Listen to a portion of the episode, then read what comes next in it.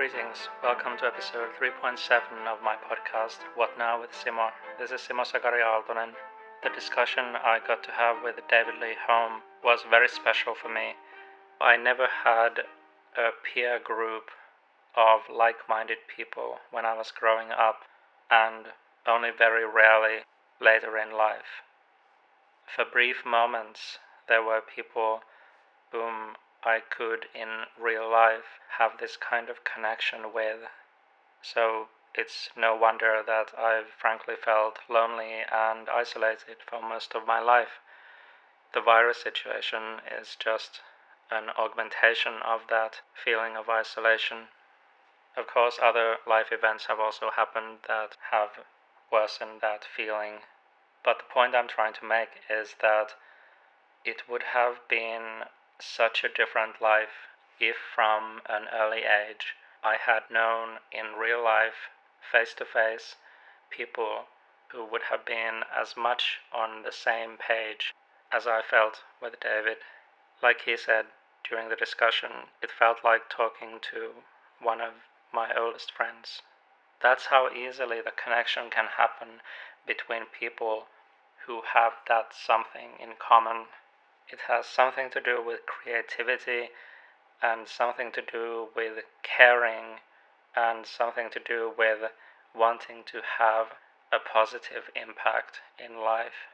Anyone who has selfish motives, who just wants to look out for number one, is automatically excluded from being like that, I believe, also based on experience. Selfishness closes a person off from any meaningful path in life.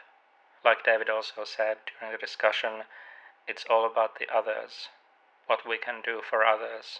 For me, that's always been one of the questions I keep thinking about. With art also, what kinds of effects do the things we create or experience have on us and others? It's 10:14 p.m. Here in Finland, it's night and also kind of a night for the soul. Straight talk. I've realized that I have far fewer friends than I used to believe I have. The reality is that the tough times show you the true heart of a person.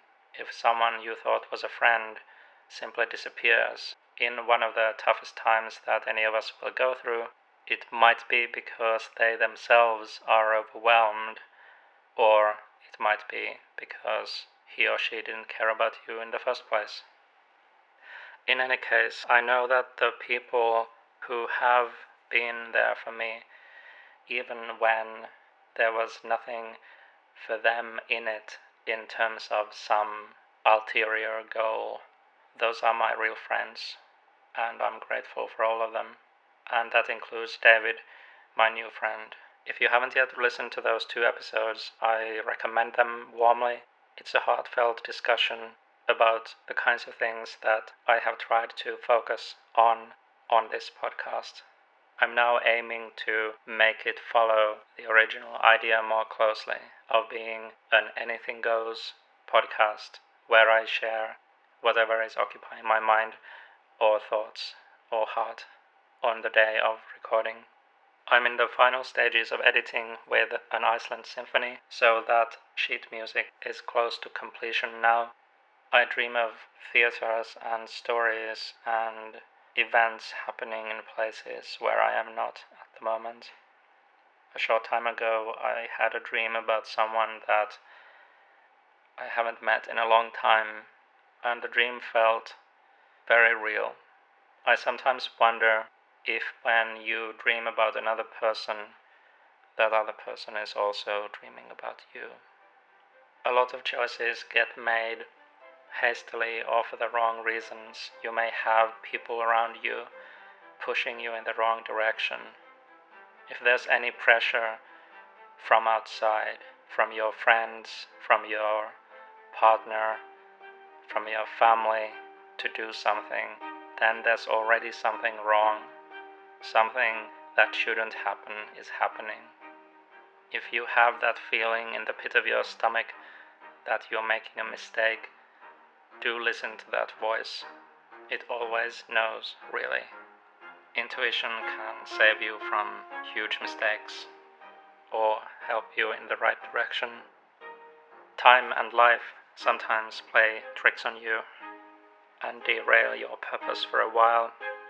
I'm getting back on the right path with this now, and I wish you a good night. Take care.